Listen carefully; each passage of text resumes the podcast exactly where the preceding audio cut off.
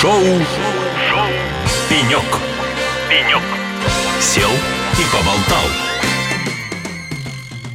Ну что ж, дорогие друзья, в эфире радио «Эхолосей», шоу «Пенек». С вами я, Алексей Рудым. Сегодня мы вещаем, как вы уже знаете, с Ципра. Самый большой, крупный, и я бы сказал, даже самый плотный, наверное, конференции в России. ай ти, ну, тому, что близко к цифровизации в России. Количество стендов огромное, то есть людей тоже очень много. Как мы сегодня уже говорили, не контактировать невозможно, причем разными способами. А у нас здесь, на Пеньке, расположился Алексей Агафонов, директор по сопровождению и развитию проектового производства «Атомэнергопроект». Добрый день, Алексей. Добрый день, Алексей.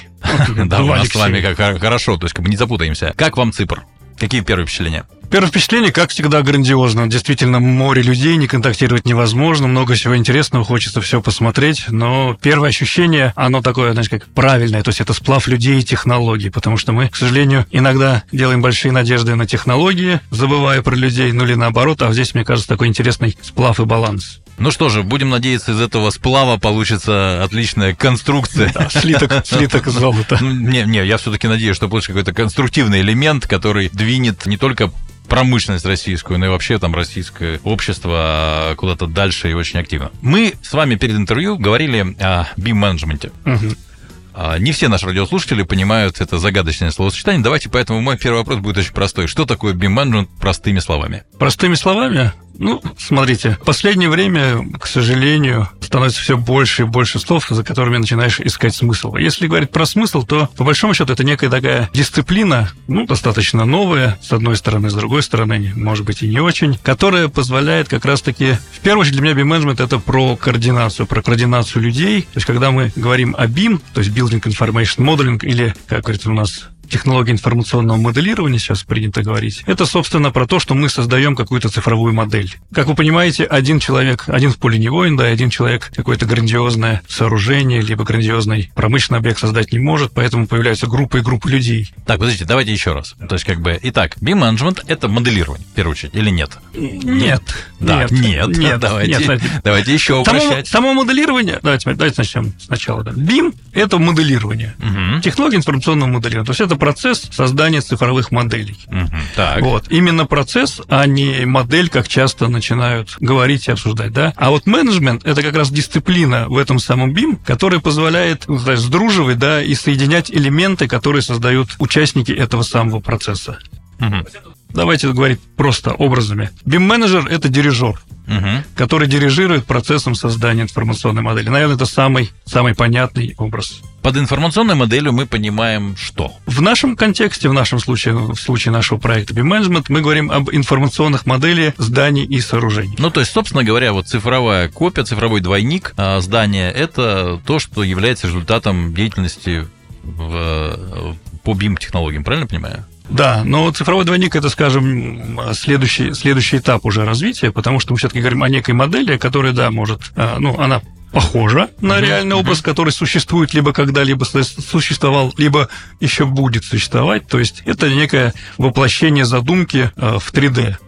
Когда же мы говорим про цифровой двойник, это все-таки более сложная вещь, да, и которая связана с тем, что мы можем прогнозировать поведение этого объекта в цифровой среде так, как будто мы на него воздействуем в реальной среде. То есть это, скажем так, уже некие более сложные расчеты и анализ поведения. Угу. То есть пока мы говорим, собственно, о три дэ-модели здания. Давайте упростим. Да, три дэ-модель здания. Отлично. Разобрались. Цифровой макет. Итак, с бим-менеджментом разобрались. Давайте теперь поговорим вот о чем. Как в России вообще с развитием этих технологий? Что мы используем для того, чтобы это создать? Это российские решения, это не российские решения? Насколько этот рынок вообще в России развит?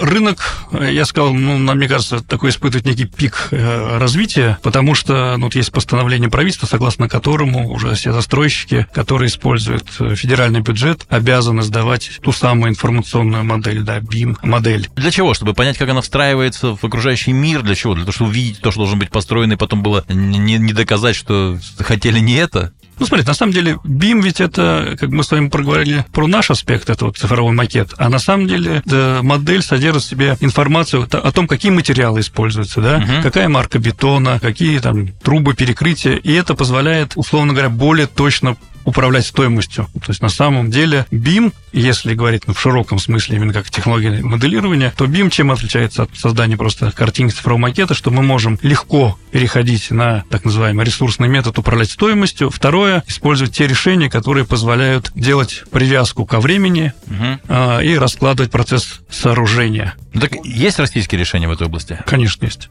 То есть мы действительно на хорошем счету, и мы действительно у нас наши решения действительно хорошо это делают.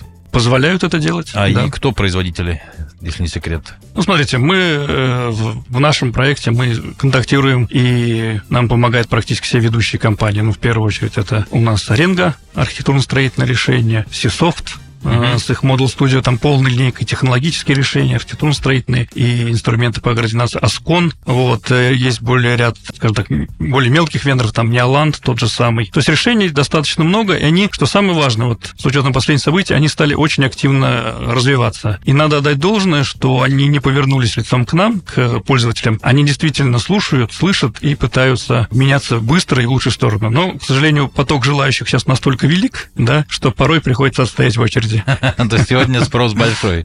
Это действительно реалии российского рынка. Давайте о той интересной, собственно говоря, супер части, которую вы уже реализовали. Поправьте меня, если я где-то не прав. Вы создали виртуальную модель, виртуальную прогулку можно совершить по шестнадцатой Всероссийской промышленной и художественной выставке тысяча восемьсот девяносто шестого года, которая проходила в Нижнем Новгороде. И вы воссоздали, собственно говоря, весь комплекс зданий, который относился к ярмарке. И вот можно действительно окунуться в прошлое, вернуться на сто тридцать лет назад и действительно прогуляться. Алексей, немножко поправлю вас. Действительно, это не ярмарка, это выставка. Это было другое событие. И многие путают, ну, собственно, с чего начинал я, да, когда увидел фотографию, думаю, как, как у нас на ярмарке было классно. Оказалось, так. что это не совсем ярмарка, она проходила, на самом деле, это выставка там, где сейчас находится парк первого мая. То есть недалеко отсюда, но все-таки не здесь. Угу. И действительно, это то, что мы создали. Воссоздали большую часть ансамбля архитектурного этой выставки. Порядка ста зданий было все равно сто восемьдесят. Но действительно... То да. есть это капитальный... Это же не как сейчас быстро возводимые конструкции, да, когда поставили каркасик и все, да? То есть это действительно реальное здание? Нет, это были действительно быстро возводимые, но они были очень интересны. Вот мы с вами сидим, вот вы отметили, что мы с ним в таком интересном Шуховская окружении. Башня. Шуховской башни. Да. А вот вы знаете, что Шуховская башня впервые появилась именно на этой выставке. То есть Шухов представил свои решения, в частности, гиперболоид, вот в котором мы находимся, башня, свои висячие конструкции, тоже мембранные такие, именно на выставке. И он был, ну, скажем так, он, его гений как раз как инженера, связанного с архитектурой, раскрылся именно в рамках этой выставки. Вот так вот оно даже. Даже так. Вот мы с вами, по сути, уже да. совершаем виртуальную Точно. прогулку по этой самой выставке. Мы с вами находимся внутри Шуховской башни, то есть, собственно говоря,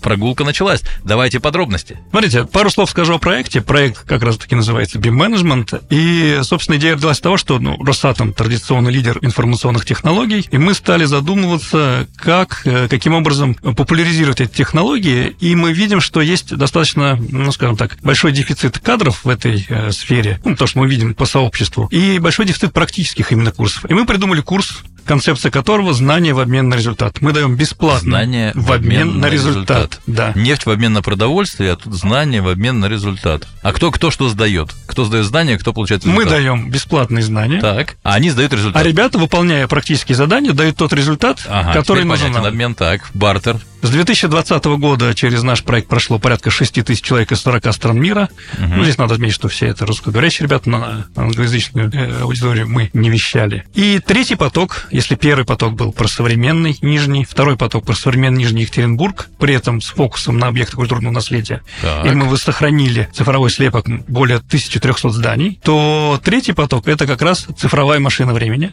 Машина времени. Ну, по сути своей, да. Мы восстановили Алиса то... и Мелофон. Да, мы восстановили то, чего уже нет. Вы нигде это не увидите, кроме как в цифре. А спросите, а зачем вам это нужно? Потому что есть фотографии, да, прекрасные фотографии там Дмитриева, Карелина. А вот когда я смотрел фотографии эти, я поймал себя на мысли, чего не хватает, и почему популярна, например, виртуальная реальность, да, угу. какие-то там три дэ-модели. А дело в том, что фотографии наши вот плоские, мозг не воспринимает с той точки зрения, мы не понимаем, как это относительно чего располагать в пространстве. Угу.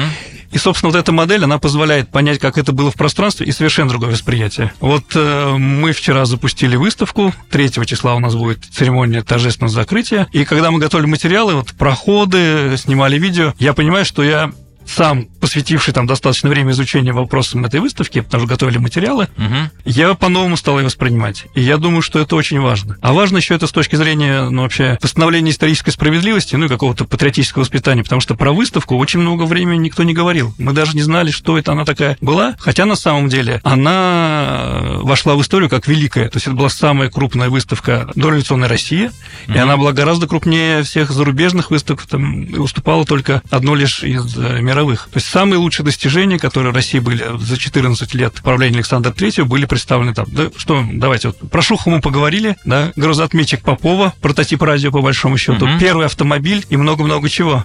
И все это на выставке. И все это, и на, все выставке. это на выставке в парке первого мая. Там сейчас, да? сейчас там, конечно, не, не так. Да, сейчас остался там пруд, пруд, центральный пруд, который был раньше с фонтаном. И, и... фонтана нет.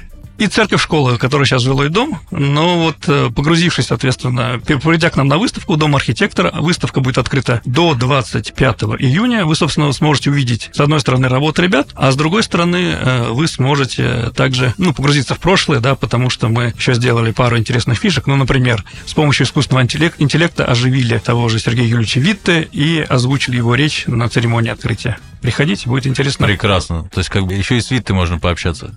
Общаться вряд ли, но послушать точно. Ну, подождите, искусственный интеллект двигается быстрыми темпами, то есть, как бы, мне кажется, и Шухова с Поповым надо тоже посадить в президиум. Я думаю, в следующем году. А вот давайте вот еще о чем. Вот смотрите, то есть вы восстановили почти всю выставку. Понятно, есть фотографии, но неужели в те времена настолько методично описывали, где что, как расположено, да, то есть, не, то есть это не по летописям создавалось, да, то есть каким-то образом, то есть как, откуда брали, собственно говоря, материалы для того, чтобы создавать. То есть действительно было все зафиксировано и было вот так все системно разложено. Это интересная история, ведь я уже упомянул, что выставка должна показать величие России, и, собственно, сам Александр Третий выбирал место для нее, до этой выставки проходили только в Нижнем и в Питере, и вот он выбрал, когда Нижний Новгород, но это был его заказ. Поэтому, собственно, все архивы хранятся до сих пор в Государственном архиве в Санкт-Петербурге. И наш давний партнер, друг проекта Марина Владимировна Ракова, министр по uh-huh. градостроительной деятельности и развитию агломерации Нижегородской области, делала запрос в этот архив, помогла нам достать архивные материалы. Соответственно, по этим архивным материалам, по фото мы и восстанавливали. Плюс в городе у нас есть замечательный человек, Татьяна Павловна Виноградова. Кто с ней знакомится, остается неравнодушным вообще к истории Нижнего, к ней и к выставке. Дело в том, что ее дед был свидетелем этой выставки.